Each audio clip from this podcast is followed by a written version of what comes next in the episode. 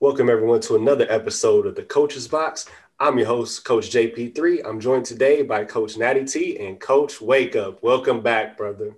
Thank you. Thank you. It's been it's been a while, man. Y'all y'all been holding it down though. Yeah. Oh yeah. Oh Always. We try it, man. We try it. Yeah, y'all been holding it down. This this is this is this is a good place to just, you know, break away end the week on a good note. You That's know what I'm right. saying? That's yeah, right. yeah. So I'm, I'm happy. I'm ready to get into it. Like let's Cool. Cool. let's rap. Well, we'll jump right into it. You know, we we've been we've lost a lot of people, uh, and it seems like uh, as of late we've lost a lot of people just back to back to back to back. Uh, you know, you know Don Cheney, uh, then you had Cicely Tyson. Uh, we had you know John Thompson, Chadwick Boseman. We just had all these people just kind of Yeah, just going, just leaving us. You know. yeah. Um, and so this this week, a lot of people were were thinking of of, of Kobe Bryant and and the legacy he, has left, uh, and, and a celebration of his life. So the one year anniversary, just celebrating his life. And so I thought um, we can just go around and and just talk about what Kobe ha- has meant to us and maybe a memorable moment. So, uh, Coach Natty T, we'll start with you. Yeah, so you know, like you said, it's the one year anniversary, unfortunately, with Kobe and Gianna and and the other folks that fa- passed away that day. But um, honestly, like, because it was what Tuesday. Yeah, it was Tuesday. Mhm. I I couldn't watch anything. It- it's I still get a little emotional about it, honestly, because like Absolutely. watching it, I was like, man, and it still doesn't seem real to me. Like I feel like he's just gonna pop up somewhere. Like yeah, Mhm. haha. Mhm. Like I was just chilling for a minute. Is that Kobe Like, at the just- gas station? That's what I'm saying. knew it. Like it I just knew it. just don't seem real to me. But Yeah. um, Mhm. but yeah, but I think, and then even just throughout the whole year, just thinking about, like you said, all the people that was kind of passed, is just like, it's just that constant reminder of like, obviously the cliche statement of like, you know, just living every day to its fullest and appreciating everything, even the little things about life, you know. But I guess going back to Kobe, I think the most, the thing I remember most about Kobe is the Blazers, like on their way to the first championship, when he crossed up Scottie Pippen and threw the alley oop to to to Shaq. Yes. I think that's always my standout moment with Kobe because I feel like that's when like he officially officially arrived. Mm-hmm. Mm-hmm. Because like in year before that, they were still like kind of figuring it out, like because he had like the airball game with Utah, and then you know him and Kobe, him and Shaq just couldn't figure out how to beat the Utah Jazz. And then, but I feel like that moment is when it was like, all right, well, yeah, it's time. So for me, like I that's just what I always remember just watching that game. It was just like a very vivid moment. And then obviously you have like the 81, but it wasn't like a nationally televised game. So because we kind of heard about it like afterwards. So Mhm. I would have loved to have seen it live, but that's kind of like my most memorable memorable moment about Kobe. But you know, it's it's still it still gets me emotional, man. Like I, I just I I still can't believe like he's gone. So that's Yeah. that's that's really like the thing that hits me the most. And then you know, especially with Gigi as well, like that's what really got me. Man. Cause when, cause like I, cause even just remembering that, that day when I heard, you know, when it was official that Kobe had passed, I was like, man. But then found out Gigi was on the plane too. Like I was like almost in tears. And I don't even know why. Absolutely. It's just like, man. But uh, but yeah, you know, his legacy is is is cemented. So you know, hopefully people can, you know, learn from the Mamba mentality just apply it to their own lives. You know. So Mhm. that's my thoughts. hmm Well said. Well said. Coach, wake up. What are your thoughts? So I wasn't. I, I'm I'm on record saying that I wasn't like the big Kobe fan while he was an active player. Me either. Um, you know, thought he was the Jordan knockoff, and being a, a big fan of Mike, I just didn't need an alter an alternate version of him. Um, but he's one of those people that I grew to really appreciate after he retired. Um, what really got me was uh, his documentary Muse. Um, it really gave me insight into how he thinks. Um, and I I, I appreciate someone who uh, becomes a nerd and obsessed with their profession.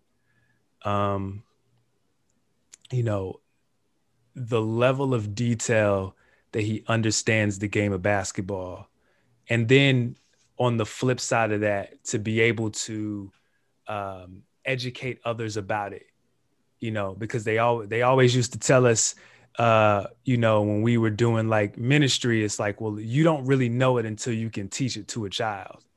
Mm. So to see Kobe uh, teaching, uh, you know, his daughter and their basketball team taking a vested interest in women's sports, and then really becoming a fan with like detail.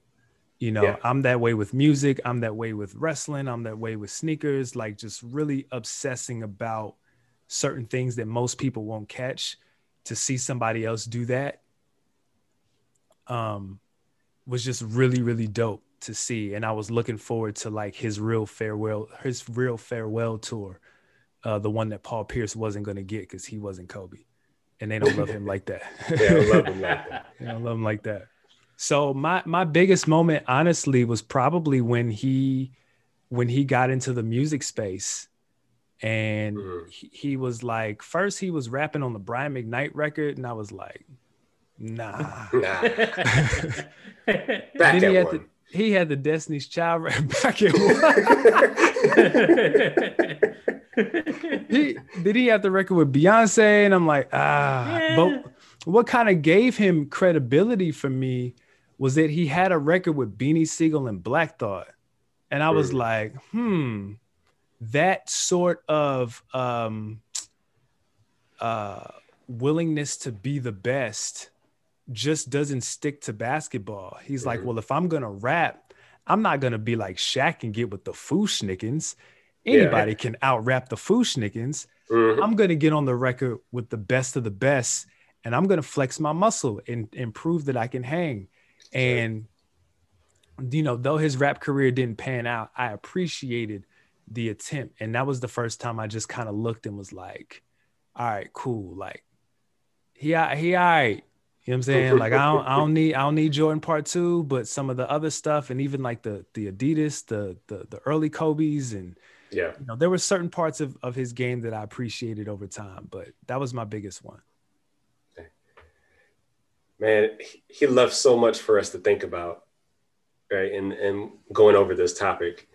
Uh I'm with you, Coach Natty T, as far as I couldn't really listen or watch much this week. Uh, it was it was one of those things like I really never teared up off of people uh, that I didn't know pass, passing away. Right. Yeah. Yeah. Uh, yeah. I was a teenager.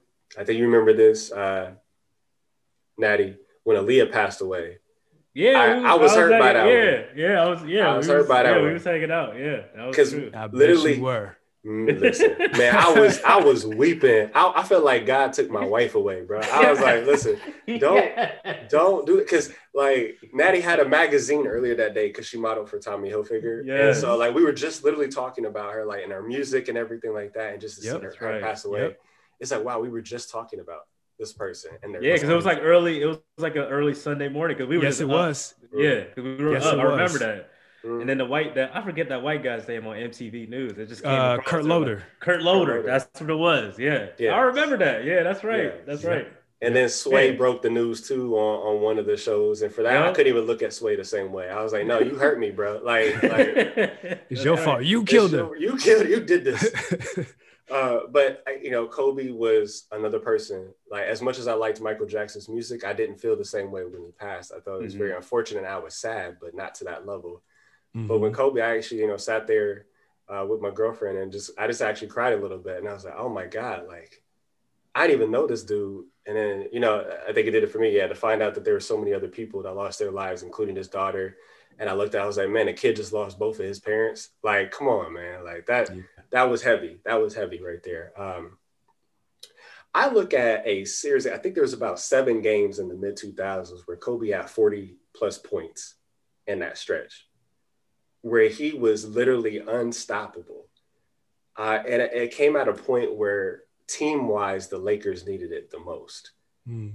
Uh, and, and so to see someone just go and be like, I got this, like you don't really see a lot of people able to do that and sustain it. I think a lot of the talent we see in the NBA is good enough to do that for a game or two, to be able to say, nah, don't worry about it. I'm going to make sure we win these games and then go off in seven, eight straight games and do that. To see someone impose their will on on on uh, on teams like that, I thought was big. Uh, and I say the other one I think about is the 2009 uh, Denver Nuggets series. Yes. Everyone was looking at this might be Carmelo's year to go to the finals. Yeah, and then Kobe, Kobe literally was like over my dead body. Like like literally that's what Kobe was thinking. And when I I appreciated watching it, and I, I rooted against Kobe in pretty much every finals that they participated in. Like full even disclosure, the, even the Celtics. Yeah, even the Celtics, okay. even the Celtics. I mean, the whole like Nate Robinson and and Big Baby Davis story, like they were doing that narrative, and I was like, oh wow, like you know, Ray Allen gets to get another one, and Kevin Garnett gets to get a, it would be nice run. Have a black coach winning another NBA championship, like going. I was like, that would be dope. That would be dope. Uh, you know, Allen Iverson was my guy. We talked about that in our last show. Like, so I definitely wanted Kobe to lose in in 2000. You know, one. Um, wanted Reggie to get one in 2000 and, you know, so on and so on. But I remember that Nugget series and I was like, oh, you know, they might do it. Billups and, and, and Carmelo look unstoppable right now. Yeah, JR. And are. Kenyon yeah. Martin and that's yeah. what. That's, that's Trina era uh, Kenyon Martin with the lips tattooed on. Yes. Yeah. Yes. Yeah, they had a squad. Yes, they yes. did. Like you weren't putting anything up on the interior if Kenyon Martin was around. Like it was going to go the opposite direction. Yep. So or you were going to go in the opposite. Direction. Either way, something was going on the other side of the court. Yes. Yeah. Uh, and see, like the Nuggets actually gained momentum, and that so it, they were they were close wins, but I'm like, you know, Denver might squeak out with this because Kobe had notoriously owned the Denver Nuggets in the in the playoffs and in the regular season. Mm-hmm. This was the best team that they had available to offer him, and mm-hmm. I was like, mm-hmm. this team might get it done. And then Kobe just goes off for 41, shoots shoots a three in the fourth quarter in J.R. Smith's face. And I never really understood at that moment why the tide suddenly turned in that series. I'm like, man, just Kobe's just doing it. But when he did the detail about that series, I understood the mentality that went into that game because he was literally saying, so in the first quarter, Carmelo comes over here and then they set a screen. So then he comes around, he go and the defender goes underneath. So I knew next time I need to go on top of that. I'm gonna take the shot away from him and I'm gonna dribble and I'm gonna force him to go to the big. Uh, so when they run this play on the third quarter, I know exactly what to adjust. And then I tell my teammate to do like he's literally just saying, I've seen this before. I'm going to tell you what to do now, or I'm going to be different now just to have that level of expertise. I appreciate when people are students of their craft and take it seriously. And Kobe is the epitome of that. Uh, so though I, I, rooted against him a lot, I I always respected him. Mm-hmm. Uh, and just to see his off the court endeavors, uh, that whatever he puts his mind to, he has some level of success, which is which is very respectful. So, yep. Thanks. Yeah, that, that's kind of my memory of Kobe there.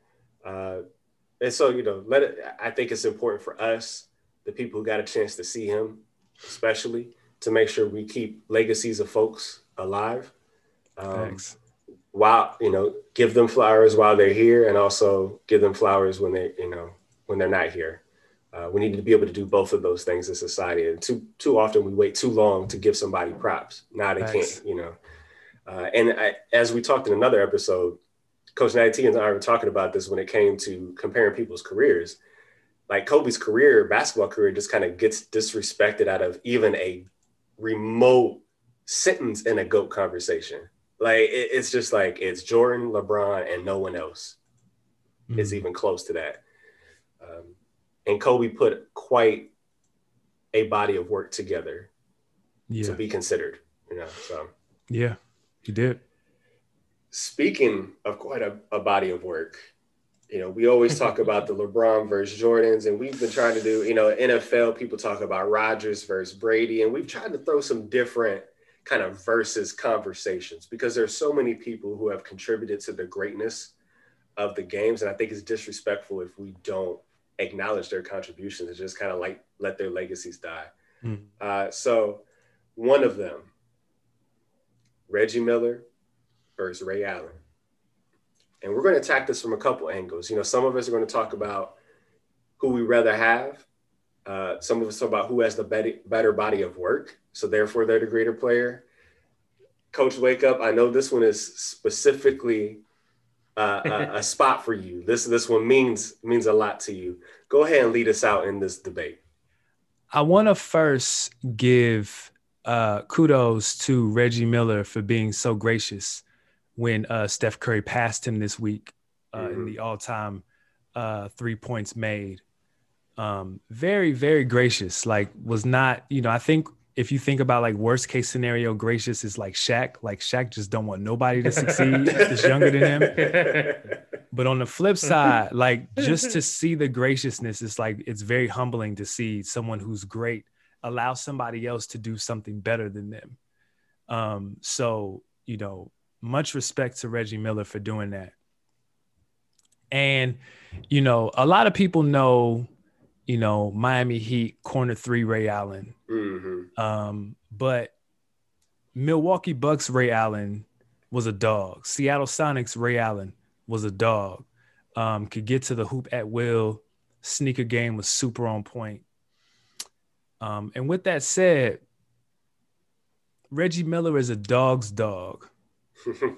If we talking dogs, someone who is just willing to rip the heart out of his opponent and look them in the eye while they do it. Mm-hmm. To score, which is my favorite sports play of all time, nine points in seven seconds. Mm. Um, I watched that live as a child and I was like, that is incredible. Um, so I'm not even going stats because it's not really my lane. I'm more of a feel person.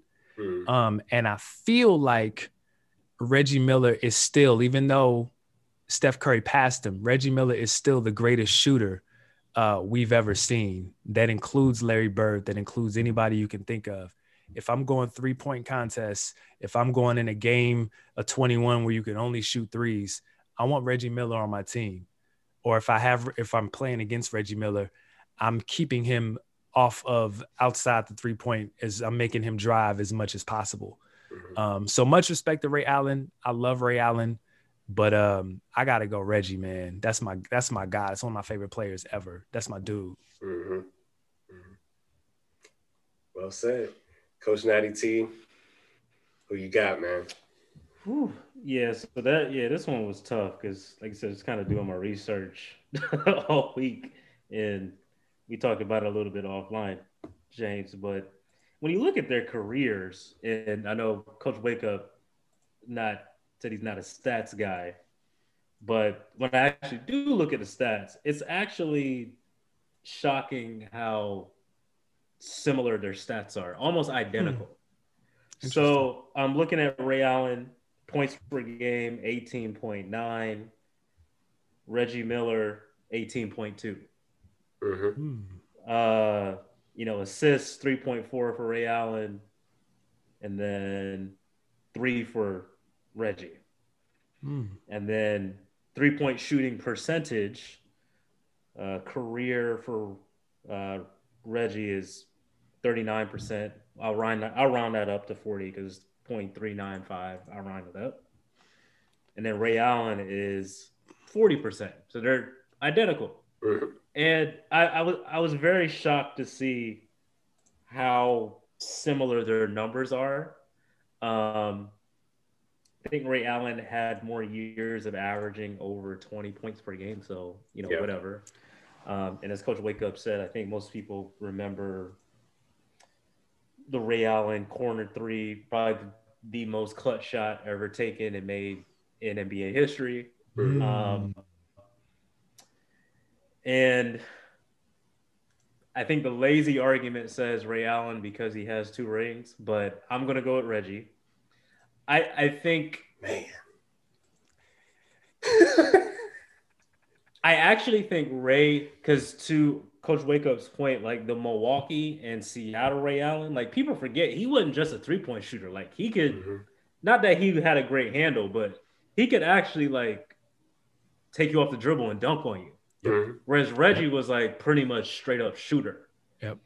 But I do think Reggie, dare I say, was more feared. I would I would say mm. more so than Ray Allen. Mm-hmm. I think Ray Allen obviously had respect as a player. He was an, he was a you know multi-year All Star, and obviously him being part of the Big Three, and you know they did their thing. But I, I think Reggie as an individual was more feared in the NBA, and the fact that he was able to at least get to the finals, and not necessarily the fact that he was necessarily carried them, quote unquote, because those teams were kind of more balanced. Yeah. But he was the best player on those teams and he got them to the finals twice. Mm-hmm. So just based on that fact for me, and, and again, the fear factor going back to that New York Knicks, the infamous New York Knicks game. I mean, I, I think he just Guilty. strikes more fear in you than Ray Allen did. So that's why I'm going to go with Reggie, just just off of the fear factor. Because he, when he got going, like you were like, oh boy. Yep. I mean, even as much as I love Michael Jordan, even Michael was like, yeah, like because he used to get on Michael's nerves. Mm-hmm. Made you know Michael sw- made Michael swing on him. Mm-hmm. Made Michael swing on him. And again, like you know, we we all saw the Last Dance, and Mike likes to make up stories about people, mm-hmm. but you can tell he had the utmost respect for Reggie because he yes. was like legitimately annoyed and concerned about Reggie. Yeah. So that's why I got to go with Reggie, slightly over Ray Allen. Man. you got Coach JP? What you got? Listen, man. I before we even got on air, I was sitting here like, Natty, I still don't know who I'm going. It's I've tough. been researching all week, and it's hard for me to say definitively this is the better career or this is who I rather rather have. Uh, because you know, I don't look at who can you trust in critical moments because I think you could trust both of them. Absolutely. Like, I think they've proven that both of them are capable of doing that um, in, in an equal way. At first, I was like Ray, and then later this week, I was like Reggie, and then today, I'm like, ah, I don't know, I don't know. I I may have to, I may have to print a retraction after this episode. But what I'm going to do is, I'm going to go with Ray Allen and I'm going to go with him because I feel that in a team sport, what you do to maximize the people around you matters. Which is why when we had the LeBron Kobe, I still picked LeBron, even though Kobe had some better stats in areas and LeBron some better stats in areas. Because it is hard to go by stats, and Reggie has more points uh, they're pretty close in shooting percentage. Uh, Ray Allen has more rebounds, more assists, uh, almost identical efficiency rating. Championships, of course, Ray Allen gets that, but he was never the best player on those teams. You know, he was the third option and in Boston, and I guess the fourth option in Miami. You know, Wade, Bosh, and LeBron. Then it would be Ray. He came Allen. off the bench. He came yeah. off the bench from Miami. Yeah. So, and All Stars, a lot of people you know, when I was reading up on some of this, a lot of people said, well, it's hands down because Reggie Miller got five All Stars, Ray Allen got 10.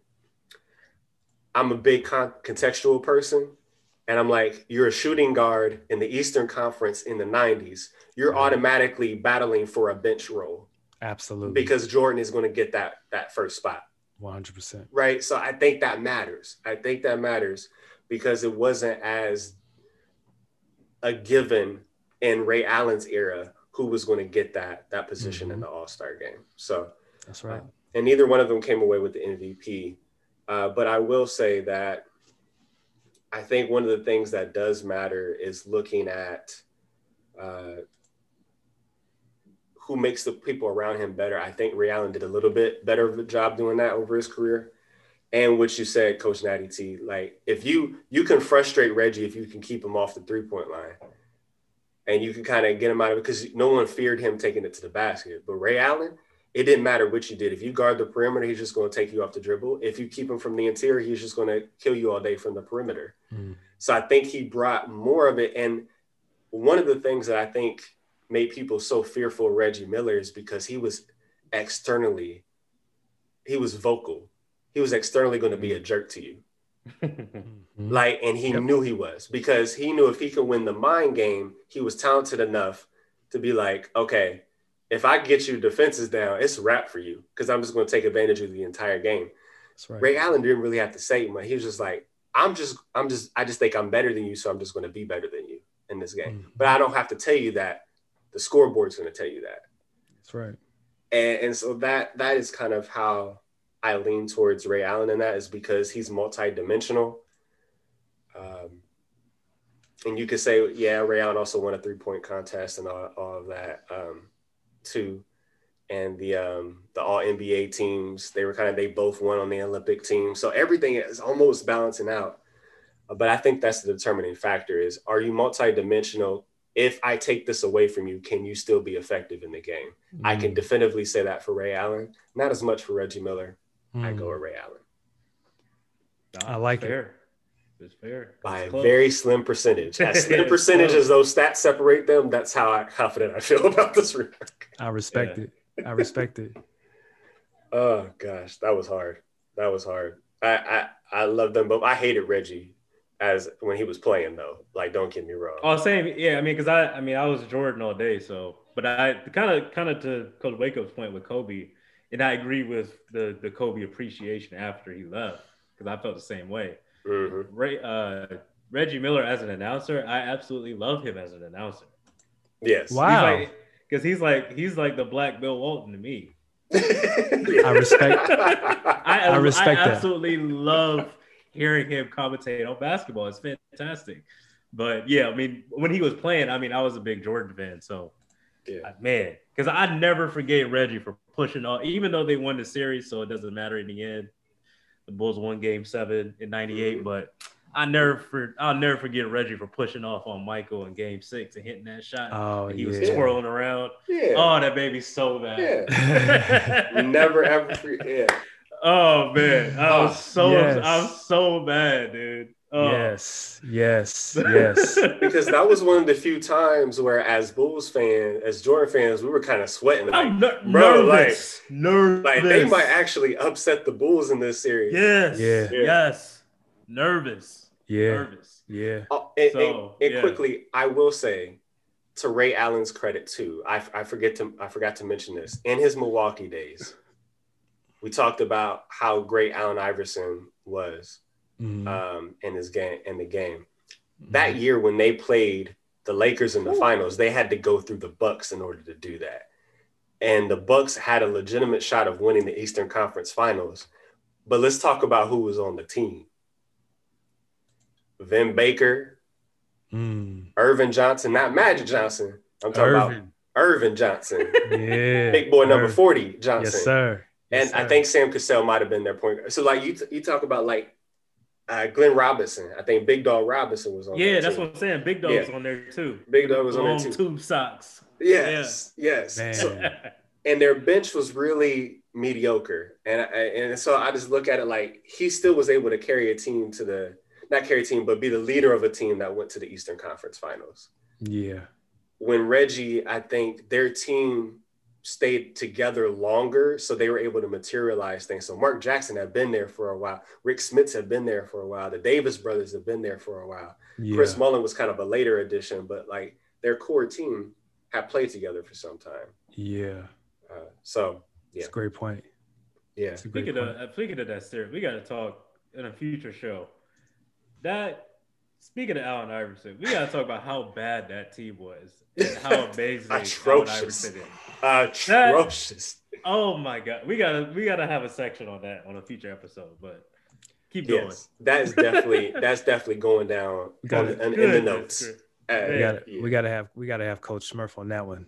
Yeah, for, for 'cause, Eric man, Snow. For Eric Snow. Yeah, man. Because oh my goodness, that team was. I, I don't even know how they made it. I didn't even want to play with that team on 2K for real. Man, for that's real. what Like. And that was 2001. So if you're, if you're playing 2K, you're playing Vince Carter, you playing Allen Iverson or Kobe. Yeah. That's it. That's it. Yeah, oh man. yeah, man. And so we we sound like a bunch of old heads right now to some of our younger audience members who are like, Vince Carter, you mean that old guy that could barely dunk? Like, or Yeah, yeah. you know, who is this? Man, Who- who is listen. this? Nah, dog. Listen, I Nah.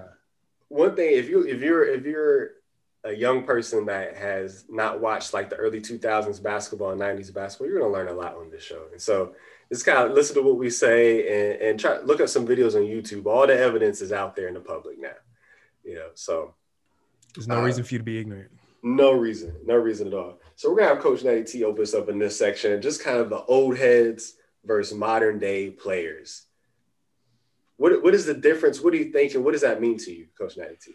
Well, thinking about this topic, because this it's just been some trending topics, if you will, over the past couple weeks. Mhm. Uh, I think Coach Wake Up because you sent that text about um, Karl Malone's comments on Zion, Mhm. and then obviously everybody's getting on Shaq about what he said to um, Donovan Mitchell after the game and, Mhm. and all of that. Um, even slightly off topic with music for those that aren't into music, but there's a whole anti-sampling thing. I'm like, I don't know Uh. what's wrong with y'all, but Foolishness. foolishness. Foolishness. But really, my my take on it is, I, I think, I guess we're in the transition of being old heads because we're all in our thirties, so we're like in that. We still have like a, a hand on the young folks, and then like, but we're coming up on the old folks. Yes. Um, Yep. So I, it really just depends on the topic for me. Um, because when it goes back to the Karl Malone, what he said about Zion, I don't necessarily have a problem with anything that he said. And then this is where I do think the media is very tricky because Mm. we don't know if he was asked the question and he's just answering it and he just gave his honest opinion or did he give that up like as an unsolicited comment because like if he does that then yeah like i was like eh, that's maybe a little bit of hating but Mhm. if, if uh, somebody asks him the question It, it was all the smoke. oh okay if he asks the question then what he's giving his honest opinion Opinion. like exactly. there's no problem with that. And even with what Shaq said about Donovan Mitchell, I mean, he's just like, hey, I think you're a good player, but you know, I don't know if you have what it takes to get to the next level. Okay. He's I mean, allowed to say that. He's allowed Yeah. to say that. He's a basketball analyst. Like he's not Yeah. there just to prop people up. You know what I'm saying? So Mhm. I just feel like with the younger generation, and I guess we'll get into this in our in our last topic, but I, I just feel like there's such a negative connotation to constructive criticism that people just take it as hating. It's like, oh, I don't want to listen to what you have to say. Mhm. Well, I mean, I think there's something to be learned from a guy like Shaq, a guy like Karl Malone, who's been there, done that. And I think it's okay for them to challenge the young guys a little bit, like step up and just like prove me wrong. That's it. Because Yeah. again, me, if like if I'm Shaq, I mean, you playing well or not playing well don't hurt me. I'm here Mhm. talking about basketball. That's right. Mhm. That's Mhm. right. I'm gonna talk about you either way. So I- That's right. There's no benefit. There's no benefit in Karl Malone or Shaq saying what they said about Zion and Donovan Mitchell. There's no like. There's no benefit to that. They're just giving their honest opinion. So That's for right. people to feel like, oh, oh, they're just hating because they want to stay in the limelight. It's like, no, dude, I'm a Hall of Fame basketball player. Say, man. it's, it's I was even Shaquille about- O'Neal. Right, Yeah. like I'm Shaq, I'm Karl Malone. Like I don't need, I don't need to say anything to try to gain any clout. Like I'm perfectly fine where I'm at. That's you know, right. so the whole old heads versus these young players, man. I, I just these cats is a little too sensitive, man. That's all. I that's that's my that's my first lap. I'll let y'all go. That's your first lap. and another thing. that episode of Fresh Prince where Uncle Phil like keeps coming back into the house. Yeah, Like, yeah, he, yeah, he, yeah, man. he coming back to the front door, then he come through where the pool house is. Like, and no, no. Yeah. Yep. That's uh, I, yeah. I, I, that- y'all go, man, because I, Yeah. I just man, I don't know. Coach, wake up. What's up with this old heads versus new heads, man? I think I think it's two ways. Like I'm always trying to see both sides of the coin. Um, and that's just a that's just a life mantra of mine. So my experience with the with the younger players, or just younger fans, or just the younger generation in general, you know, for people to live in the information age, there is twofold. On one hand, you have access to bear witness to all of the things that the older people are talking about. Um, it's a little different than maybe generations before us because, you know, like our parents and our grandparents would have had to document that stuff. So if they didn't document it, we didn't really have the ability to see it. Mm-hmm. Whereas now, I can tell my son, I tell him all the time, my son asks questions about, you know, video games and sports and stuff. And I'm like, yeah, check it out on YouTube. And he can pull it up himself and see it and then ask questions. But the other thing that that the younger people are just not going to get and they don't they're not going to understand this until they become the old heads is the moment. And I think so I think so often we're so busy doing this in the moment, mm-hmm. like trying to capture it that we are not immersing ourselves in the moment itself. Mm-hmm.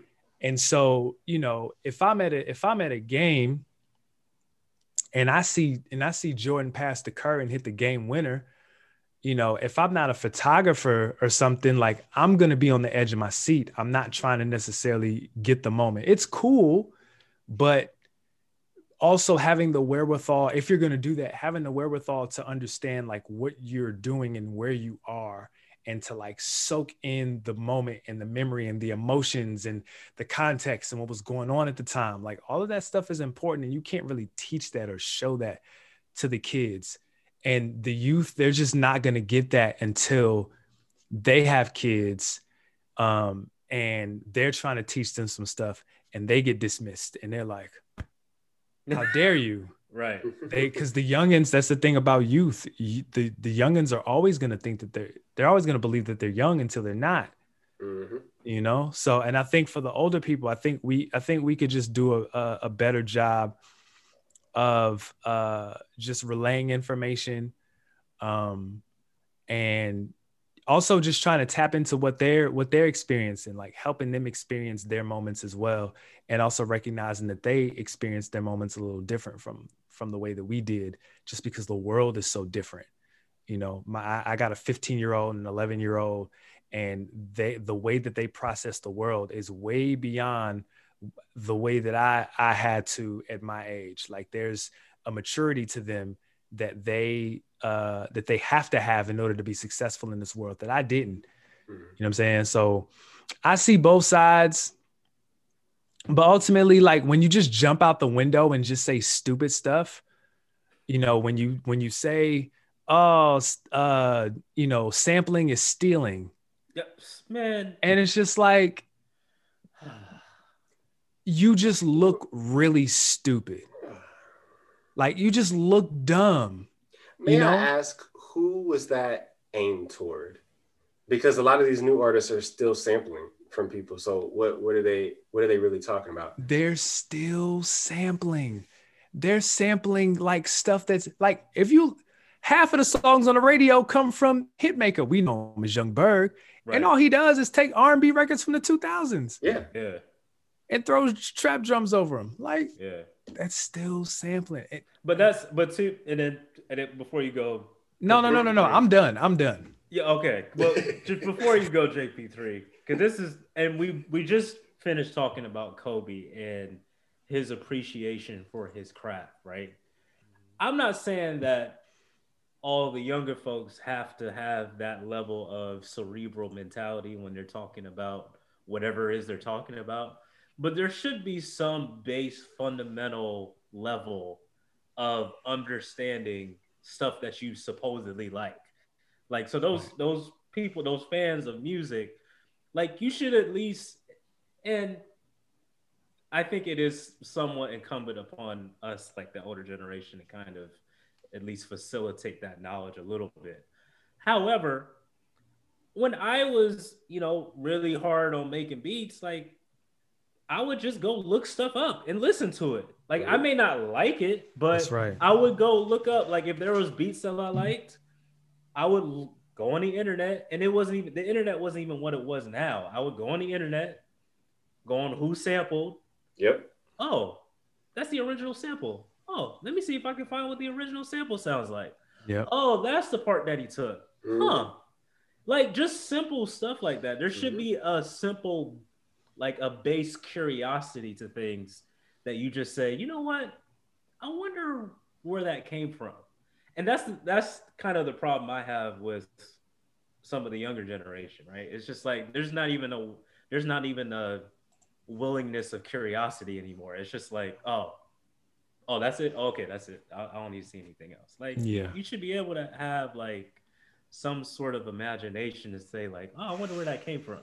Mm-hmm. But whatever. That's my second laugh. I'm done. Come back to go. Oh, right. I just, it really, I just. Uh, uh, uh. We hit a nerve. We hit a nerve. nah.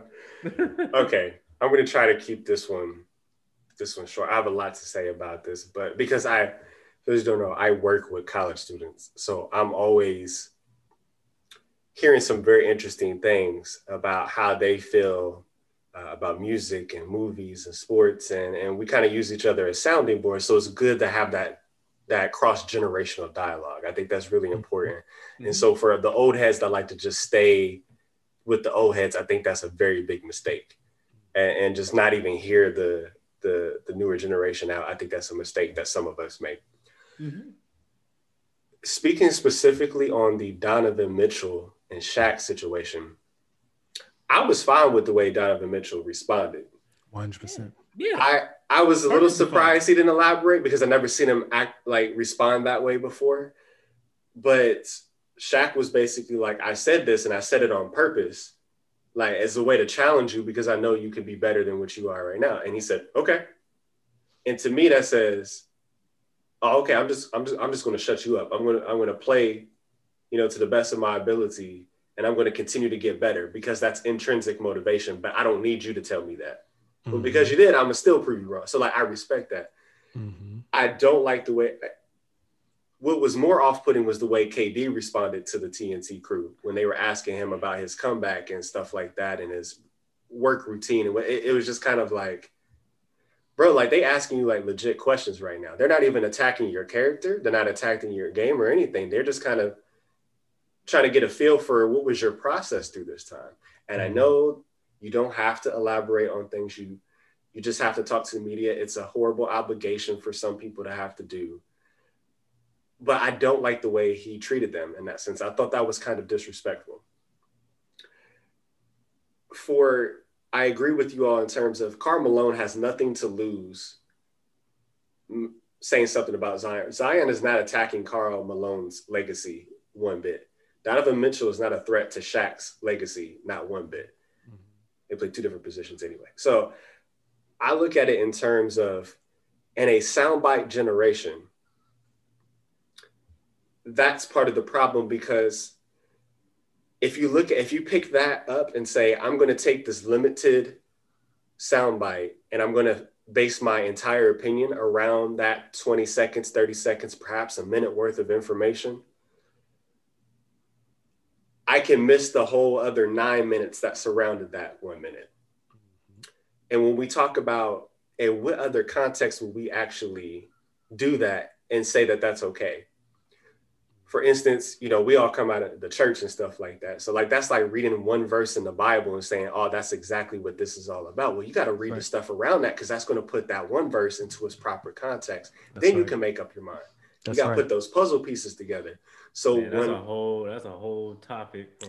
that's a whole topic for that's a whole podcast within itself, right there. That for sure. And yep. so what I challenge the younger generation is like you should you should look up the full story and you could perhaps feel the same way afterwards, and that's fine. But at least you could say, I have all the information I need to make that's up right. my mind. That's so when right. people are judging these, oh, this person said this real quick and this person responded that way, I think you're missing the bigger picture because you don't have all the information you need to make a proper decision. That's right.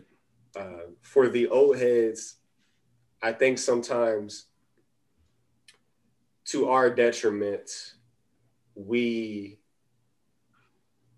we don't like the fact that we need to adjust sometimes to a younger generation. I think there's proper times for us to do that and proper times for us not to do that. Parenting has changed a lot. Things that we grew up with are not accepted today. That is some right. of it we would even go to jail for it today. so talk about some experiences that that's right. You know, if we were that parent, you know, so there's some things that okay, I the way that I was raised may be slightly different than the way I need to raise my kids. That's I can't maybe I can't those are things I think the older generation has to look and say, I need to be willing to evolve. Mm-hmm. I can't be stuck in the past. I can appreciate it, appreciate it um, for all that it's worth, and use some of those values perhaps to go into that. But I may have to display those values in a different way. Mm-hmm. You can't even coach people the same way anymore. So bringing it back to sports, I think some of the better coaches are coaches that are not just player coaches. They provide both structure and connectivity with their athletes. They provide the best of both worlds. You can have a coach that's too player centered to the point where they lose structure. You have a coach that's too strict that the players feel like they're out of touch, like that the coach is out of touch with them. Mm-hmm. So that's what I would say about the two generations going together. But new generation, make sure you have all your facts straight before you decide to make up your mind about anything in life, especially about this kind of stuff. That's right. And do actual research, not like oh, I saw a quote on Twitter, like yeah. actual research. Yeah, like that's not research. A page or two. yes. Oh gosh, well, that, that was that was a, that was a good topic there, and I we have so much to say about that. But okay, we we gonna leave it there for the sake of time here. Uh, That's what I'm saying. We yeah, we, we gotta cut it short, man. Yeah, cut that one short. So, uh, Coach Wake Up, I like to to kind of hear from you. Um, you were uh, able to go to a Cleveland Cavaliers game uh, last yes. weekend, and so a lot of people are talking about all these adjustments through COVID protocols. Mm-hmm. What is the fan experience right now? A lot of us don't have that information. A lot of us haven't yeah. been able to access games. Uh, and then and then some things are just not letting the public know mm-hmm. until you're actually in that space. Mm-hmm. Uh, and so, could you, you know, we heard a little bit from uh, our Blue Jackets interviewee and our Miami Marlins interviewer, some of the adjustments that they made, but there's nothing like being there. Could you tell us kind of what your experience was there in Cleveland? So I'm looking up. Uh, okay, so Rocket Mortgage Fieldhouse, which is where the Cavs play, uh, their capacity, their seat capacity is 20,000. Um, so they are allowed to host 3,000 fans per game. Um, so there were some places where social media or social media, Jesus, there are some places where social distancing was enforced, and there were some places where they just could not do that. Um, mm. like the entrances, they mm-hmm. had the entrances spread out, but people were ultimately guided into one area um, and were kind of just forced to because they i mean they you know you couldn't you couldn't get nothing in there they had the metal detectors they had the wands like they had all they checked women's purses and bags it's crazy but you know in some regards in this new world there's a few factors that are interesting i'm i'm a taller guy i'm six five and one of the things that has been difficult for me my entire life is space. Mm-hmm. Um, where things are just not built for me at my height, um, where I have to adjust and contort my body. And because of that, you know, like even right now, like my neck is killing me um, just based off of how I have to move and contort just throughout the course of the day, how my, you know, I have to, I have to like rig my desk to be a certain height, all that stuff. Mm-hmm. Um, but the way that they did the seating, and I'm really get, I'm kind of rambling, but the way that they did the seating was they each row had someone on both ends. They had four seats on both ends that were available, and they had two seats in the middle. So my wife and I had the two seats in the middle, and then there was nobody. the The two rows below you and the two rows above you were taped off. So for me, I was able to stretch out and put my feet on the seats below me and really like sit and enjoy myself. Mm. Um, Rocket Mortgage Fieldhouse, they have up their lighting. Um, so like they had super dummy LED lights, and the experience was really, really dope. Um, it was, you know, and the way that the stadium was built the stadium was still getting loud at times as Cleveland was beating the dog poop out of the Brooklyn Nets. the stadium was getting louder because the fans were excited. Mm-hmm. Um, or when James Harden, oh my God, when they say James Harden can't be guarded, like it's real because he would just, I mean, he would just drip. They tried everything. They tried doubling him. They tried moving him to one side. And he wasn't even like, you know, he was getting superstar star calls, but he wasn't, you know, he wasn't traveling. He wasn't doing anything. He was just straight up basketball, just step back. Mm-hmm. And it's like, mm-hmm. you can't do anything with that. Um, but you would hear the crowd just sort of like deflate, like, oh, you he- you heard it. So it was still so though it wasn't twenty thousand people in the room or in the arena, it still felt like there were people, you know, around. Um, so I think the NBA is is doing what they can, doing what they can. I know they're probably losing a lot of money, um, and this is just one of the ways that just the world has to adjust. Mm-hmm. But you know, the biggest takeaway was, I mean, even like they had they had what was called active eating, which I hated.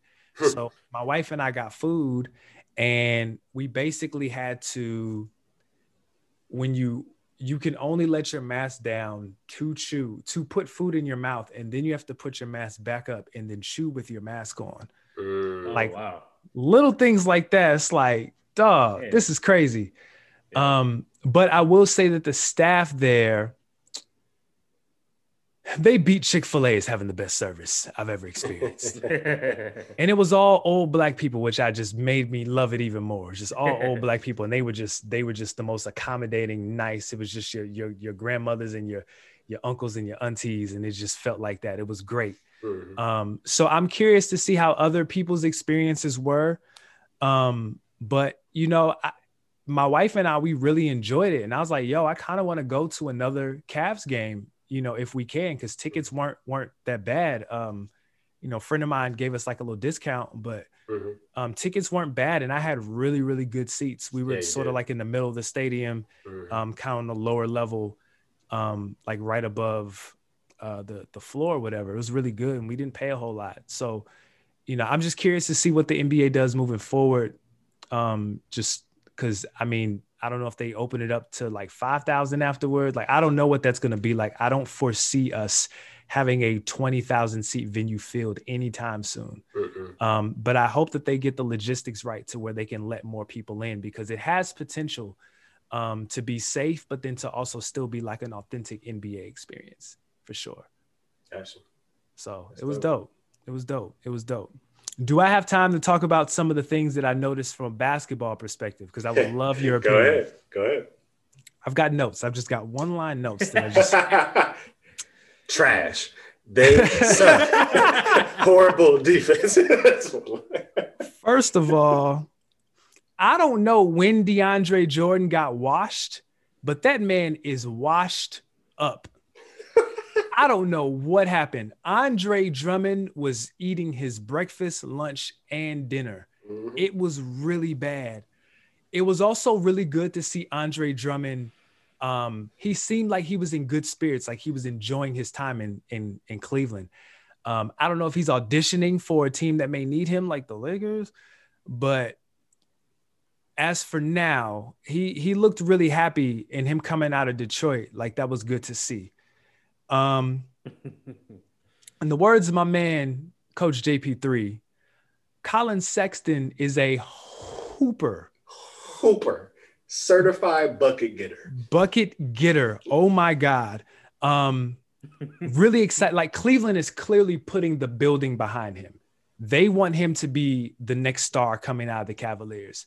All of their promo uh, information, all their stuff, um, all their marketing he was the centerpiece of that team. Mm-hmm. Um, more so than Kevin Love, who who didn't play. I didn't see him until like the fourth quarter. He just came out in like a blazer, and I was like, "Where where you been at?" Um, another another hooper. Mm-hmm. Somebody I did not know was a hooper, but he is indeed a hooper.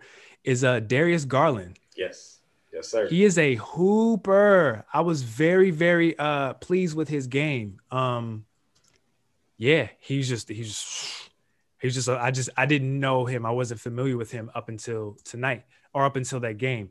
Um, give me one second. There's another guy from the the Brooklyn Nets who is also a hooper. I got his number, but I did not know his name. His name is uh, Timothy La Lawu Lawu Cabarrot. Have y'all ever heard of him? Yeah, yeah, I've no, heard of him, yeah. yes. He's Yeah. number nine for the Brooklyn Nets. He is a hooper.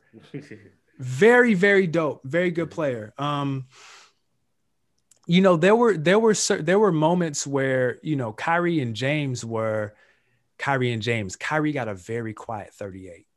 I mean, a very quiet 38. Really quiet 38. I didn't know he had 34 because what happened was you can tell when the refs start giving calls to try and get the other team back into it because Cleveland was beating the dog mess out of them. They was down like 18 with maybe three minutes left. Um, and Kyrie just takes the game over. Um, and I looked up at the the huge LED screen that they had. That it was huge. It was like the Dallas Cowboys Stadium huge. It was huge. I looked up, I was like, yo, Kyrie really has 34 points. Like, and it wasn't like a takeover. It was very quiet, which I appreciated. Um,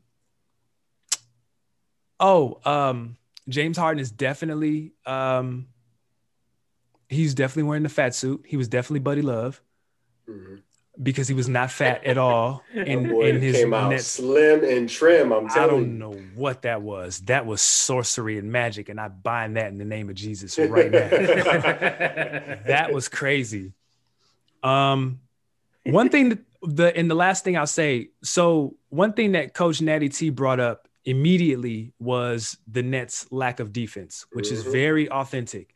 Um, there was another thing that I saw that they were trying to implement that just was not working.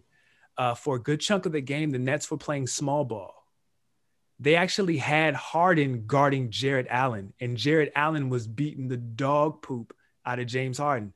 Couldn't keep up with him, couldn't keep him in front of him. So I'm like, on what planet? Now, K- now, granted, KD didn't play, but if you have DeAndre Jordan on the bench, who's your backup big man? Is he able to keep up? And like, on what planet does that work? It kind of makes sense that that uh, Steve Nash is playing small ball. That kind of makes sense, Mhm. but it's not gonna work. It's not gonna work. Granted, it was only the second game of the season. I'm not about to throw them under the bus and say that it's impossible for them because I understand team chemistry and you know that takes time to build. Um, but they got to make some significant adjustments for the rest of the season if they even expect to get out of the East. Mm. Like, never mind, never mind getting to the finals. Like, they might not even East. get out of the East. Mm. You know what I'm saying? Like, based off of what I saw, like they could do it, but the defense and the small ball, like that just that really killed it for me. And you're just not going to outscore the other team all the time. What are they going to do when they play Giannis? What are they going to do when they play the Bucks? You know what I'm saying? Like they have they beat them. They beat them last week. though, Oh, did KD and, uh, yeah, they beat them when it when it was when it was just KD and uh and James Harden. Okay. Okay. They beat them. Yeah, they beat the Bucks. See, I'm I'm curious to know if they can do that four times. It, yeah, it's interesting. Curious to know if they can do that four times. I don't I don't know. I don't know. Small ball might work on Miami. Maybe, but I don't know. I don't know. in in Miami's case, it actually works better than playing small ball, in my personal opinion. hmm The one thing we saw from the Heat in the finals was their inability to really slow down Anthony Davis because he was able to pretty much get what he wanted. You Yeah. know, and Anthony Davis at times takes himself out the game. You know, I don't think it's nothing special that the Heat are doing necessarily. I think Anthony Davis just disappears. And then he'll just come back and like reappear. And you're like, oh yeah, Anthony Davis plays for the Lakers. That's a that's another that's another topic we gotta do. Uh-oh. Uh-oh. What's wrong with Uh oh. I don't know He- what's wrong with. Him? He Anthony should be Davis. running away with MVP right he now. He should be. Yeah, And he's not. like, I don't know And what he's yeah, doing over there. And it's it's it's LeBron. LeBron is looking like here, take over the game. Yes. And, and, And Anthony's like, who me? Yeah. yeah, um, like something something's up with that. I don't know. Do y'all think that he has? I mean, I, I I think this stuff exists, but like, do you think that he has like the cons- a consistent killer instinct to just say, "I'm gonna take over the game," like you talked about o- earlier with Kobe? Mhm. You know, in, the, in those Nuggets series, like you're not gonna win this series. Does AD No, have I- that? I don't think so. I, I think he. and this is a problem I've always had with AD, even when he was at New Orleans. I feel like even when he got traded to the Lakers, I felt like in his head he should be like, I'm the best player in the NBA. Mm-hmm. I know LeBron's here, I know Giannis is out here, but like that's how he should play. And I feel like he still is kind of like, yeah, okay, LeBron, like, what you want me to do? Mm-hmm. Like, no, man, like you're Anthony Davis. Like, yeah, there's a few games where he kind of like takes on that that that personality and you see it, but I don't think that's that's who he is. And you know, obviously, you can't you know try to be someone that you're not, but right. I just think he just doesn't have that mentality of like, yo, I'm the best player, not on the floor, but I'm the best player in the NBA. Period. Yeah. Y'all can't stop me. Mm-hmm. Give me the ball. He can't guard me. Try and bring somebody else on me. He can't guard me. But too many times, like you said, Coach JV3, he just kind of like takes himself out of the game. And it's like, yo, like, where's Anthony Davis? Has he been in the game? Yeah. yeah. So it's yeah. weird. Yeah. I'm like, where is he? I, and that's one thing that, you know, I don't question about some of the other players. Um, like, I don't question KD in a sense. Yeah. And KD, you know, he's kind of he's tagged as you know this this very interesting guy. This you know this kind of like like bro, like what's what's what's up with you? Like what's really going on here? But as I said in another episode, like he never lets anything affect his game. Like he's gonna be a weird dude, but he's gonna be a weird yeah. dude that drops forty points on you. Facts. And and so I think that's the, that's the thing with KD. Yeah, yeah, yeah. I, he never lets whatever moment he's in get the throw him off his game, which makes him scary. Yeah. And that's why he's pretty much unstoppable. AD has the same ability to do so, but how do you as this as the number 2 option and the most unstoppable person on your team disappear for minutes and minutes and minutes throughout the course of the game? Yeah. When KD's on the court, you know KD's on the court. In the finals against Toronto, and KD, you know, we talked about maybe he got back too soon and stuff like that. Then because we four shots, and like Kawhi was looking at everybody like, "What are we oh, going to do? You going to guard him?" you guy could. I thought Coach said you. it was like, oh. I. He made his presence so prominently, and was only able to sustain a few minutes in the game. But yeah. for those yeah. few minutes, everybody we look because we were at Coach Natty T's wedding, and and that yeah, he was watching it in Jamaica. Yeah, we were watching it, was... it in Jamaica, and everybody just kind of looked at each other like, "Oh, this this is different." Like well, we're in trouble. Ironically, there were a lot of Toronto people there at the time. Yes, yes. Obviously, Jamaica and Canada has a big mm-hmm. there's a big connection there, but yep. there was a whole gang of Raptors fans at the in the yes. lobby area. Dude, when KD hit those first two shots, like you could hear a pin drop in there. They were like, yes. oh. And then when he when he went down, that's when everybody got excited again. But yeah, yeah, like yeah, KD, yeah, man. They KD, look they they look like Drake. Like he had their like fake. Pretty much. Yeah. Pretty much. Yeah. You're like, oh, KD's out. Oh no. Yay, we have a chance to win it. Yeah. yeah. Hope he's okay. yeah. yeah. but no, but you but you're right though with KD, because that's I honestly don't mind because even um, going back to the old heads versus you know current players, when he kind of went at uh, the the TNT dudes, mm-hmm. I honestly don't mind it from KD because I think he's Jordan esque in this way because he uses that as motivation on the basketball court. Mm-hmm. Mm-hmm. So I don't mind KD as much. Cause when I realized that when um, the first championship with the Warriors because when you're talking about the burner account and stuff, I think he literally uses that as motivation. Mm-hmm. So I don't mm-hmm. actually don't mind it because I think when he's like going off on people, or even my my favorite one is when he was sitting there talking to the media and he was like, "Yeah, y'all don't know ish about basketball." And it was like, but didn't they vote you MVP, MVP? last year?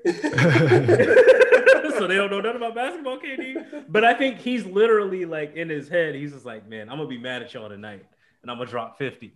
Mm-hmm. So that's and that's kind of Jordan-esque in a way. You know, Jordan just like to make up the yeah. stories just to mm-hmm. motivate himself. Yeah. So I honestly don't mind. I actually don't mind KD. I, I think that's strictly basketball related. I've never heard that perspective before. and I'm That's- not mad for at me, it. That's yeah. That, I'm not that's mad what at I caught on to it.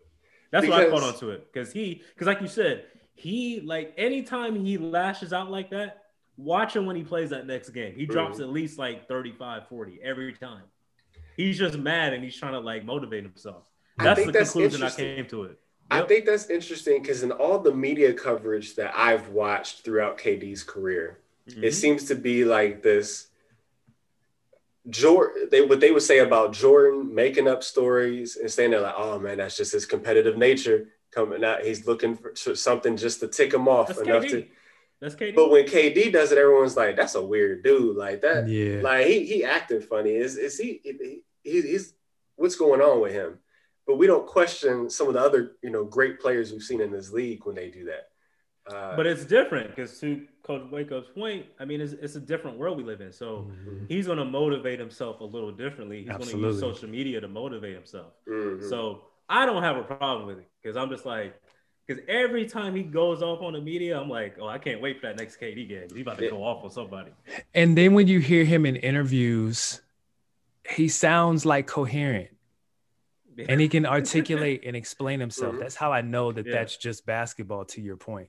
Mhm. You know I'm saying? Like if he gets it, if that's what he needs to get in that mood, then cool. But when you hear him talk, right. he just he doesn't sound like he's just in his own world. Like he still sounds present in his right mind. So like, Yes. yeah, it's just basketball. And if he needs to go to that place, then that's that's He's cool. just, Like, he's just like, yeah, y'all don't know squat about basketball. yeah, I, I I'm I cool with that. it. I'm Yeah, cool with it. like, I'm, I'm cool with KD. Mo, 'cause he- yeah, he proves it on the court. Like I'm, I'm good. Yeah, I I'm think good. I think y'all changed my mind there. I, I never saw it that way because when Yeah. people talk about him, they don't talk about him in that vein. They talk about him like, where is this dude mentally? Like, where, what is he thinking? because when people because when you hear people talk about it, it's usually the media. yeah, Mhm. and that's who he's talking about. And they feel, they feel a way like yeah. I ain't gonna say that about me. Like, well, Yeah. because he's right. You know what I'm saying? Like, yeah, yeah, And I can- vote- yeah. And then I think about it, I could picture Jordan like, oh, really, Karl Malone, the MVP? Really? Well, that's what he Like, y'all did. sure about that? That's what He he, did. did. Yeah, Charles did. Barkley, did. y'all, Yeah. okay, okay, all right. Clyde Drexler. I mean, poor Clyde Drexler. Like he, he Clyde didn't say nothing Clyde did nothing wrong. Poor Clyde, He Dan- was like, poor oh, Dan think these are Majerle. Good players, me. I know. Yeah. Oh, that my GM thinks you're a better player than me. He's like, dude, I'm just here trying to play, man. I don't know. I didn't say nothing to you. yeah. oh man, That's KD. That's KD.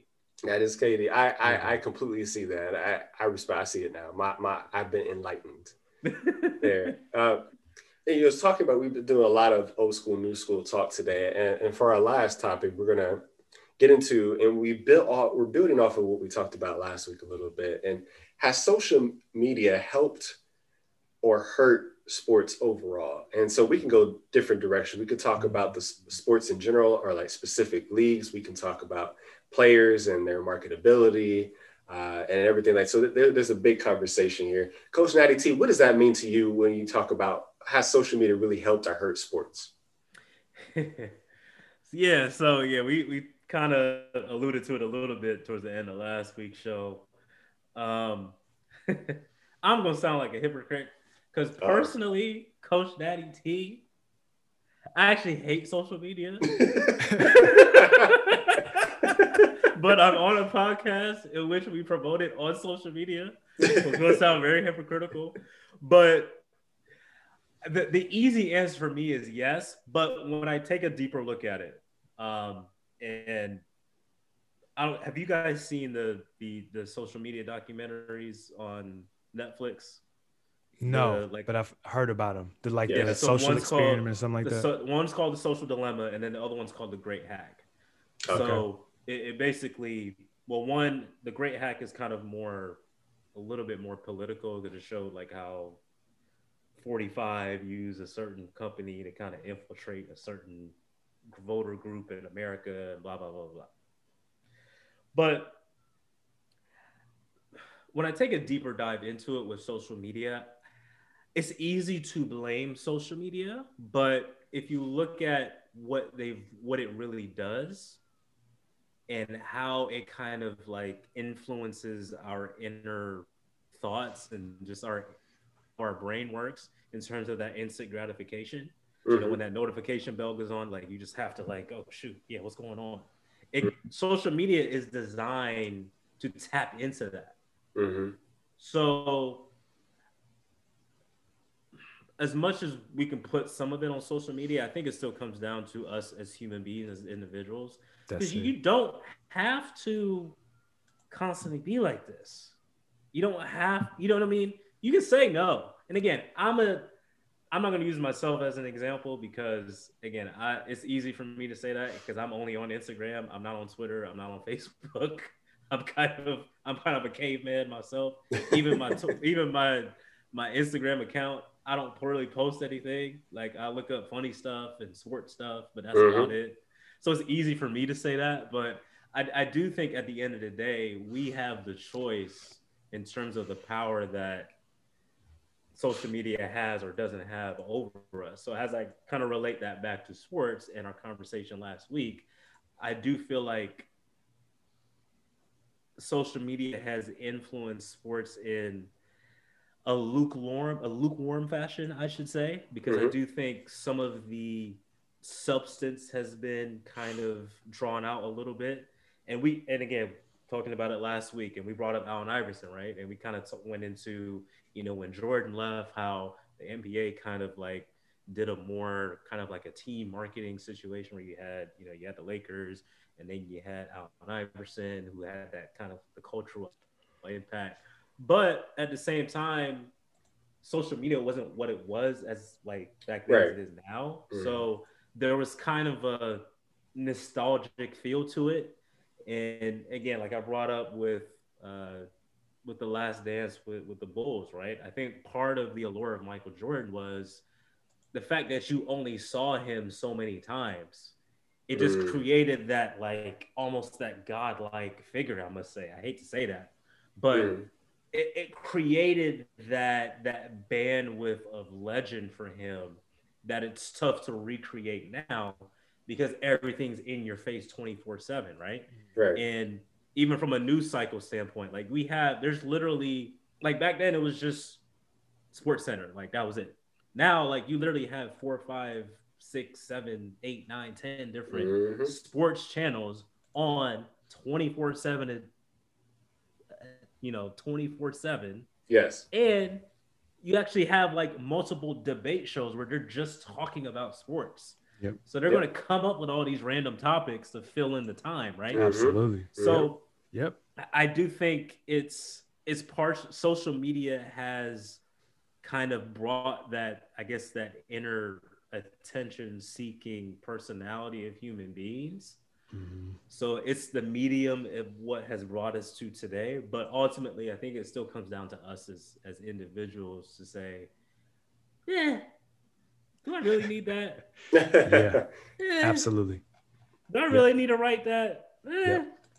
And I think sports has, from an organization standpoint, I think what they've done is they've kind of like really used social media as their measuring stick, if you will. But at the same time, I don't think that's a good measuring stick because it's it's so in the moment it's so flash in the pan, if you will. It's so hot take-ish, if you will. Mm-hmm. There's not a lot of substance to it. You know what Facts. I'm saying? Like you can't because there's a bunch of kids on there. Like you can't trust these kids, man. Like half of them don't even watch the game. They're just pulling highlights up and they're like, oh man, look at that dunk. Mm-hmm. Like, mm-hmm. you know what I'm saying? Like they're not even mm-hmm. watching the games. So you can't rely on that. So that's, that's just kind of my in terms of a sports you know, social media and sports. That's just kind of my overall thought on it. I just think that you know it, it's it's good, but they need to. It, it, allows people to be lazy. I think a little bit. You got to dig a little deeper.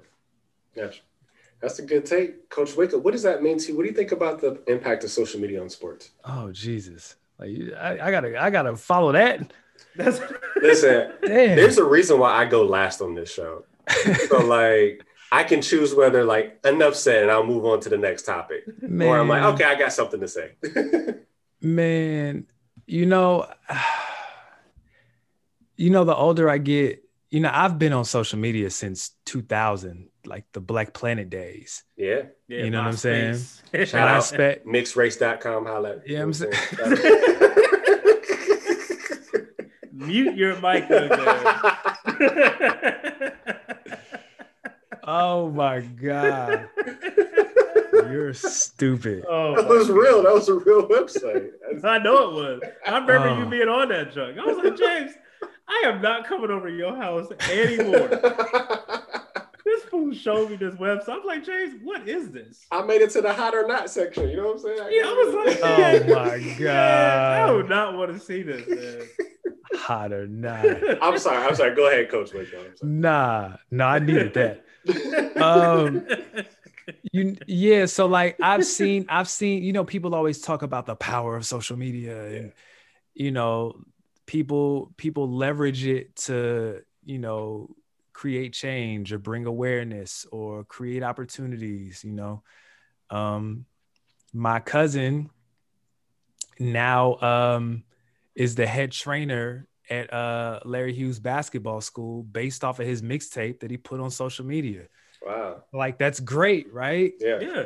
um but to Natty's point the other side is just trash you know what i'm saying like so not only do you have i think the biggest thing not only do you have the kids the biggest thing that you have is a lack of accountability Mhm. so if i say coach jp3 is trash Yeah.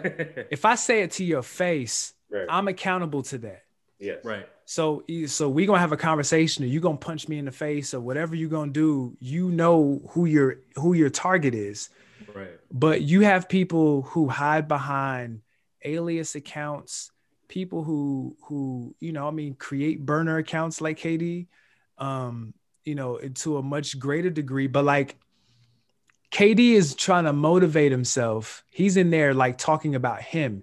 He's not going. I mean, he might be, but you know, he as far as we know, he's not going around like just slandering other people. He Right, might right. be, he probably is, but like like malicious slander. Like if it's just basketball, but like like really really setting out to hurt someone and not being accountable to the for the things that you say.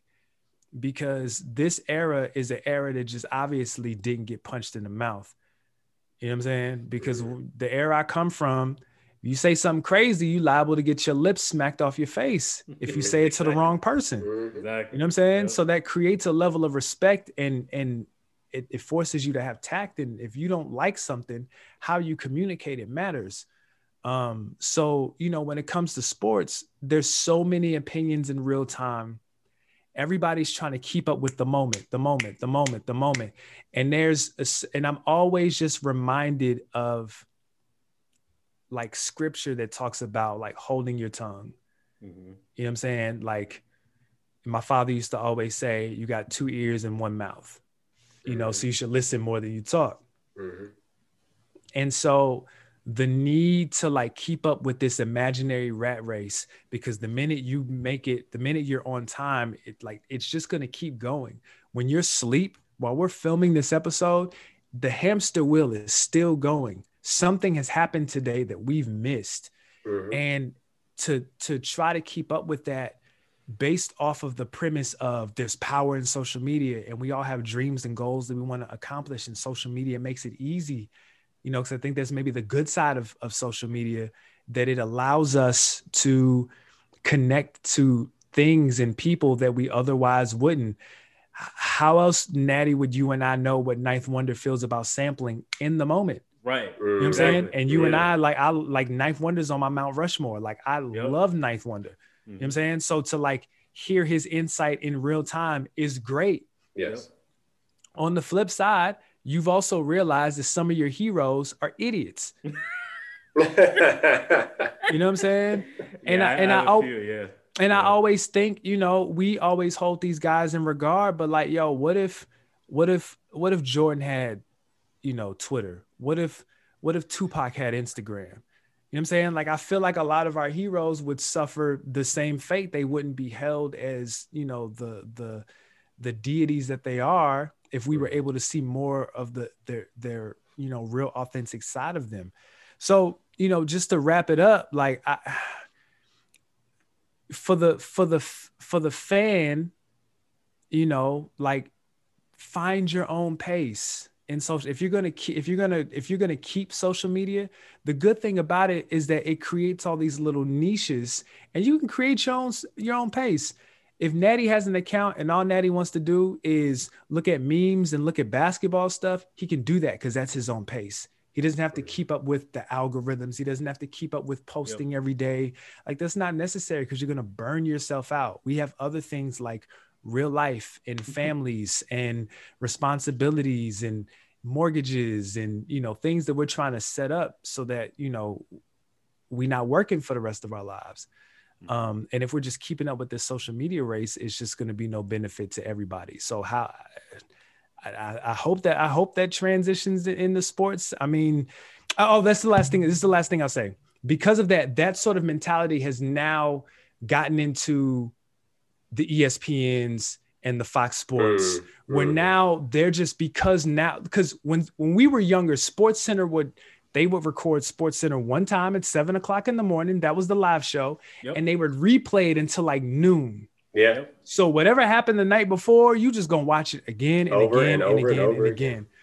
But now in this social media era where we're always on our phones, now ESPN feels like they have to keep up. And I'm just using, though I don't like ESPN, I'm just using them as an example. So now you have to have all these different personalities. And then on top of that, now they just have to say stuff in order to like keep the conversation going.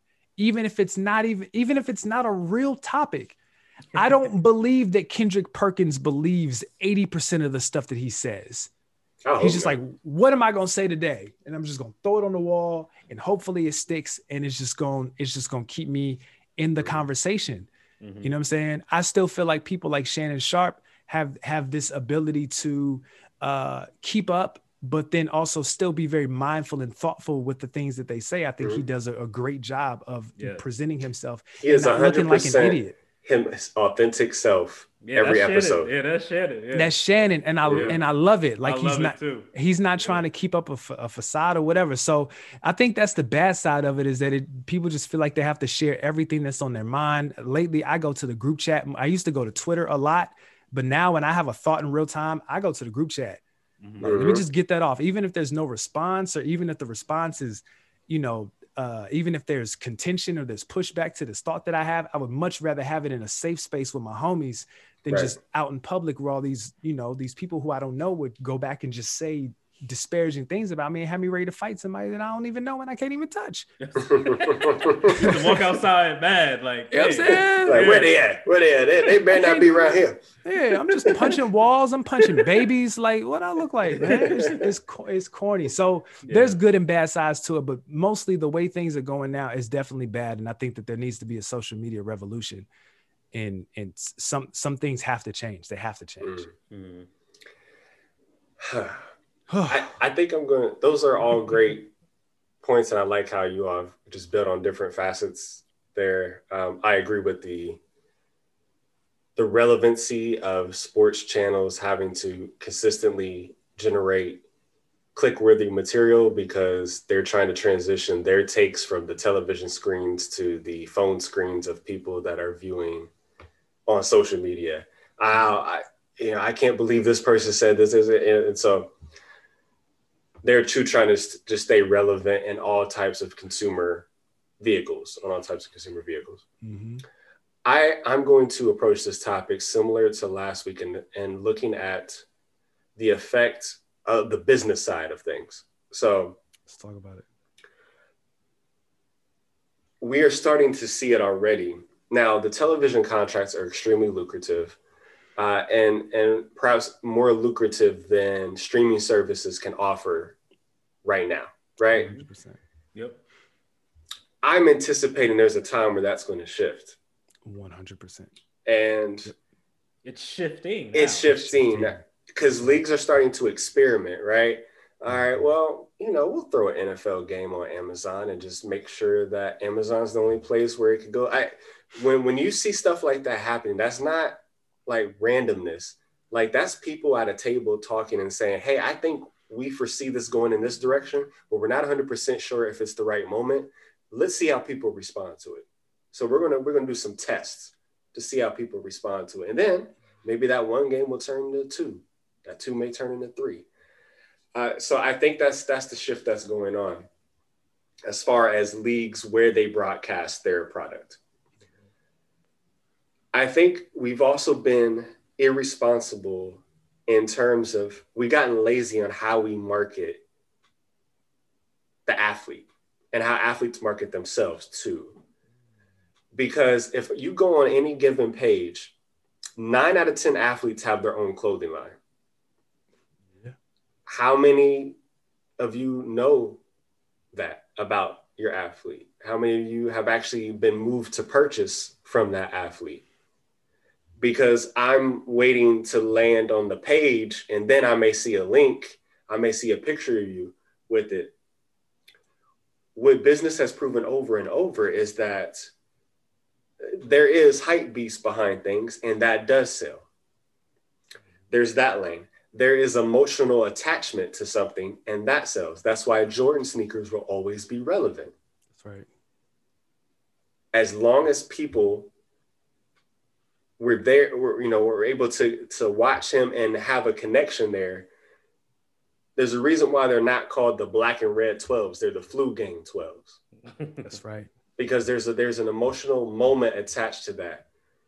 That's right. We can't say the same thing for James Harden, Damian Lillard, uh, and all these other people, though they are phenomenal at what they do for a living. The brands have not been good at capitalizing on the moment, right? So, what shoe did Damian Lillard wear when he made the game winning shot on Oklahoma City? We don't know. and that's, that's a right. shame. We should know. I, I saw that he recently put out a colorway, a OKC colorway of his shoe yes. with that, but it should be a retro of the exact shoe. Yes. So you're so would would a consumer rather say that's the shoe that he wore? I want that shoe because I remember watching that game and that was absolutely ridiculous. Or that's like right. two years later, coming out like, oh, remember I made that shot? well, here's something that's a colorway that will remind you of it. It's not the same. It's not the same. Adidas missed the mark. I'm sorry. Like, like, and, and in, in an era where you can literally feed people that all the time, that should have been the next move. Is after he makes that shot, man, so many people are talking about this. We need to push that shoe out a little bit more, a little bit harder, get people to connect the shoe with the moment. Yeah. They these major companies have not done a really good job with that. And we were talking last week about the memorable commercials that we used to watch growing up. Mm-hmm. I, you know, I referenced the Allen Iverson and Jadakiss commercials. Mm-hmm. Like, man, like Classic. legendary stuff. You know what I always remember too? The one where he's at Rucker Park. And then it's yes. just like he's just hooping, and then it just zooms in on a shoe, and that's the only time they, they did the shoe. Yes, and yeah. that was it. I was like, yo, that, that commercial. Oh, yeah, you don't see commercials like that. You don't see, you know, the Jordan commercials where he's playing himself, you know, in mm-hmm. different stages of his career. Uh, the commercials with uh, Larry Bird and, and, they're doing the horse, you know, challenge and, and, they're trying to do create create crazy shots and everything like that. The Larry Johnson, the grandmama and the react juice. And the react juice, yes. Yeah. Yeah. yeah. Little Penny, you know, and, and, and, you're looking at you're able to attach something So we really don't have much to attach to these athletes and their products anymore, whether yeah. they're a homegrown product or they're being pushed by a major company. That's right. You don't have that. And I think it's very limiting for the success, the financial success of those athletes. I don't think you're maximizing the moment. And it's like, imagine if Jordan had the leverage of social media at his disposal and Nike was able to capitalize on that while he was still playing. Imagine what yeah. those numbers would be like at, at that point in time. Yeah. Yeah. If they use the same philosophy. So I think there's there's a time where on the business side of things, you need to evolve, but not necessarily change everything about what you do to mm-hmm. be effective.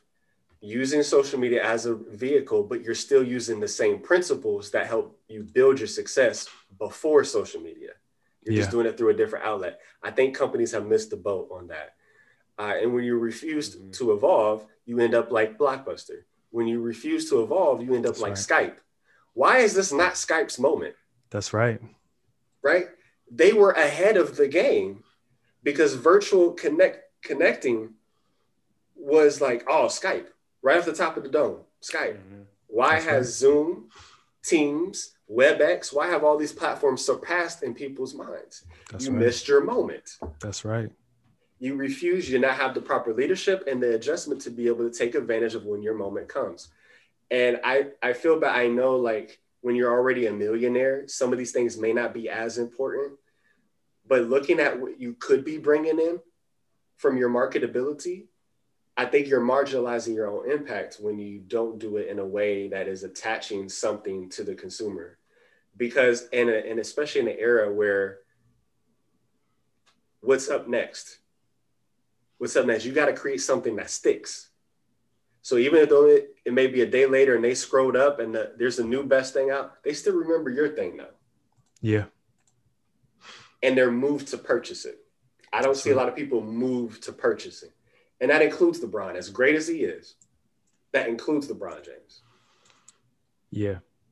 Yeah. They're they're they're LeBron is tr- they're trying to do that with him, like they're retro in the eights and mm-hmm you know, like they're trying to, but, but, like I said, they missed the mark on it. They yeah. missed the mark. And and mark. even and we just brought up LeBron. Like I when I think about him, I feel sorry for him because he his career is going to be in this era where I feel like that day LeBron James retires, you know, it's going to be LeBron day, LeBron week. Mm-hmm. But next mm-hmm. week, I feel like there's people are just gonna move on to the next thing because they already yeah. started doing that when, um, you know, when Steph Curry with the back-to-back MVPs, like they was already like kind of like, oh yeah, Steph, like they was already like pushing LeBron like yeah. on the back burner a little bit after mm-hmm. all after everything he's done up to that point. Mm-hmm. Like they were already like all over Steph. Mm-hmm. Yeah. So I, I worry like, and in my opinion when I look at the moves that he tries to make, and even just how he operates himself on social media, the things that he says, like when he talks to the media, the little Cold War shots he may take at like Michael or doing this or doing that. I feel mm-hmm. like he's always trying to find a way to keep himself in that conversation in that mm-hmm. race against social media because mm-hmm. I think mm-hmm. he knows like if if he doesn't if he's not planning his Last Dance documentary, like people are gonna forget. Yeah, he's gonna have to. you know what I'm saying? Yeah. Like he's kind of fighting. He's he's fighting the ghost of Michael Jordan in both facets, right? Mm-hmm. And I, mm-hmm. I, actually feel kind of sorry for him because I, I really fear like once he retires, like whoever the hot player is at that time, maybe it's Zion, I don't know, but people are gonna just be like, yeah, LeBron was a good player, and you're gonna have like his die-hard fans that think he's the goat. But then the way social media works, it's just gonna move on to the next thing, and it's not gonna right. appreciate the greatness. You know what I mean? So it's right. like I feel kind of sorry for him in a way, mm-hmm. but mm-hmm. I don't know. James, you made an excellent point about the business and TV. Have you? Did you guys uh, catch wind of what happened with uh, WWE this week? No, what happened? So you know they have their own standalone service like a network. Yeah, so they yes. have an app. It's a it's a you know it's a streaming service. You pay 9.99 a month. You get access to all the pay-per-views. You get access to the entire library of all their stuff.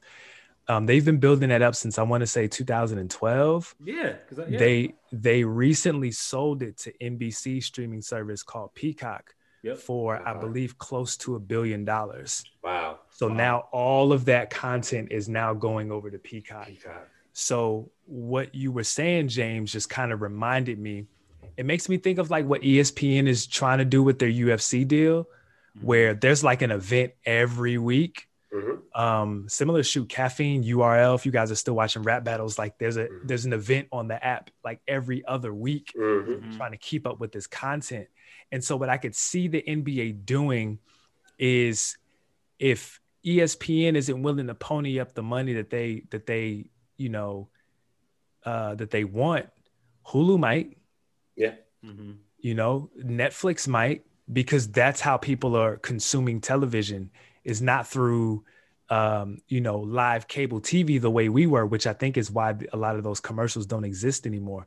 Mm-hmm. But, you know, I could see if not the NBA, some sort of sports organization selling their entire library to a, a, a large streaming service and those mm-hmm. are the new bags i could mm-hmm. see that and your your perspective just reminded me of that mm-hmm. uh, and we're beginning to see it with wwe so i'm wondering you know if if nba or someone else is going to follow suit in the near future yeah. no we were we we were alluding to that last week because we were talking yeah. about how at least i i had mentioned um that i think the ironic thing is the NFL does a better job of connecting with its core following yes. than the NBA does. Mm-hmm. Interesting. Okay. I, I think the NBA, because because what, what, was the topic last week? Is is the future of the NBA in doubt? Is that that's what? Yeah, that's what the last question it. was. Yeah. Right, right. So at first we were talking about just players like we just put the scenario of of if LeBron James retired today, like who would kind of take up that next mantle. Mm-hmm. But then we mm-hmm. went into that business discussion, and I, I think the NBA, it's kind of losing touch a little bit with its core following, the people that have been there since day one. And I, I brought up the Warriors example. They moved to San Francisco in that new stadium and all those people in Oakland, they can't even afford to go to the games. Right. Mm-hmm. That joint is so expensive, right? Mm-hmm. And That's facts. And to your point, right? I mean, maybe they need to kind of think about how they want to have access to NBA games because we talked about it with NBA TV. Like, my, me and my wife have Verizon FiOS, pretty basic package. You know what's on there? NFL Network. You don't have to pay extra for that. You got to pay extra mm-hmm. for NBA TV. Mm-hmm. Mm-hmm. So you see what I'm saying? Like I feel like they're marketing to this middle, upper middle class base because they're trying yeah. to gain on that that uh, that purchasing power, if you will. But mm-hmm. you're abandoning your core fans and the people that's been there since day one. And if you are able to give them more accessibility to your product, they're going to continue to be there and you have a core following now you just have to just kind of develop it a bit more but to your point like maybe if they do like a hulu deal or a netflix deal maybe that like because everybody has those because a mm-hmm. lot of mm-hmm. people don't even have cable they just have hulu mm-hmm. or they just have like sling tv like yeah put yourself put your put your product in those like accessible markets and you have more mm-hmm. viewership. You have more people actually watching the game and not like, oh, well, I got to see the highlights on Sports Center because I can't really afford NBA TV or I can't afford League Pass. The League Pass. You know yeah. what I'm saying? Mm-hmm. So that's, I don't know. Yeah. That's, that's kind of my thought. And, you know, I think there are some examples to your point, Coach Natty T, on, on one of our first episodes, you mentioned Steph Curry and, mm-hmm. and, we were on there when we talked about Steph Curry, Under Armour, Under Armour, talk about rivaling Jordan and stuff like that. And what you said was not only is that an asinine concept in general, but like if you were to capitalize on any part of Steph Curry's career to even try to make it competitive, it would have been his MVP years. Yeah, it was right? like three, four years ago. Now you're going to wait until after he's coming back from a from an injury, and the Warriors weren't even relevant last year, so neither was he. Right. Right. To try to do that. Now now's not the time to try to do that. You missed your prime time to do that. That's right. That's where right. when Jordan was already with Nike and and and had you know a following in his first you know his first year, uh, his first time wearing them, and then he gets hurt and then he comes back and then he mm-hmm. goes off at the Boston Garden. So like that that kind of rejuvenated. So it was like a less bit of out of sight, out of mind time for for that who did it correctly actually was New Balance. I told y'all. Yeah. And they, they bodied it. And they bodied it. Coach Wake Up was absolutely right. They bodied it because I'm never going to forget those Kawhi Leonard commercials. I'm yeah. never going to forget those. Those.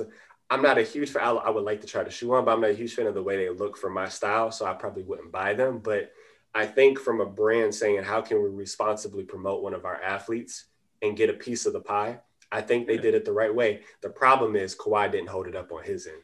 Yeah, I, that's what mm. man. I'm telling you, if he if they would have won the championship this year, yes, you know, pop mm. because because again, and I think it's all about perception too, right? In terms of you're mm. talking about the mass public of people mm. or, or, the the court of public opinion. mm-hmm. like facts don't matter as much. It's just a is is the port the court of public opinion is in your head.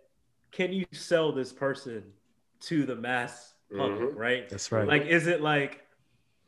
Because I may not even have cared about the shoe. They made it look like orthopedic shoes, as as as uh, as Shannon Sharpe likes to say. Mm-hmm. mm-hmm. but he goes back to back championships with two different teams and beats LeBron in the Western Conference Finals and wins the championship. They're like, man, those Kawhis look kind of good though. Yeah. It because changes, there's an emotional attachment which changes an, your perception. It changes yes. the perception. It does. Right. So you right, you never know. And that's and again, like you said, the, the big part with Jordan, because Jordan's shoes are horrible basketball shoes to play in. Like absolutely yeah. horrible. I think they made a different version for him because there's no to. way he played in those. no yeah. But they look dope and look dope. there's an emotional attachment. Like, mm-hmm. you know what I'm saying? Mm-hmm. So So when people say those those 11s look like space shoes and I'm like, no, no, no, no. No, nah, these are the 11s. Like, like these are the 11s. Yeah. You know what I'm saying? exactly. Like, if you were talking about space shoes, you better be referring to Space Jam. These black right. ones right here with the with right. the royal blue, like yeah. that. That's a connection. So it's like, man, like no matter if we think it's the best looking shoe, we're still gonna gravitate toward it. We're still Absolutely. gonna at least be thinking fondly of it at the very least. At the right. very least. Absolutely. Yes. So, wow. You know, I think this is going to be a topic that's going to continue to develop in our, our agendas and everything as we see things come to fruition. Uh, so appreciate y'all listening out there. We're gonna go ahead and wrap up for tonight. Uh, so on behalf of Coach Wake Up and Coach Natty T, I'm Coach JP3. We're signing off for tonight. Um, be safe, be smart out there, and take care of each other. All right, peace.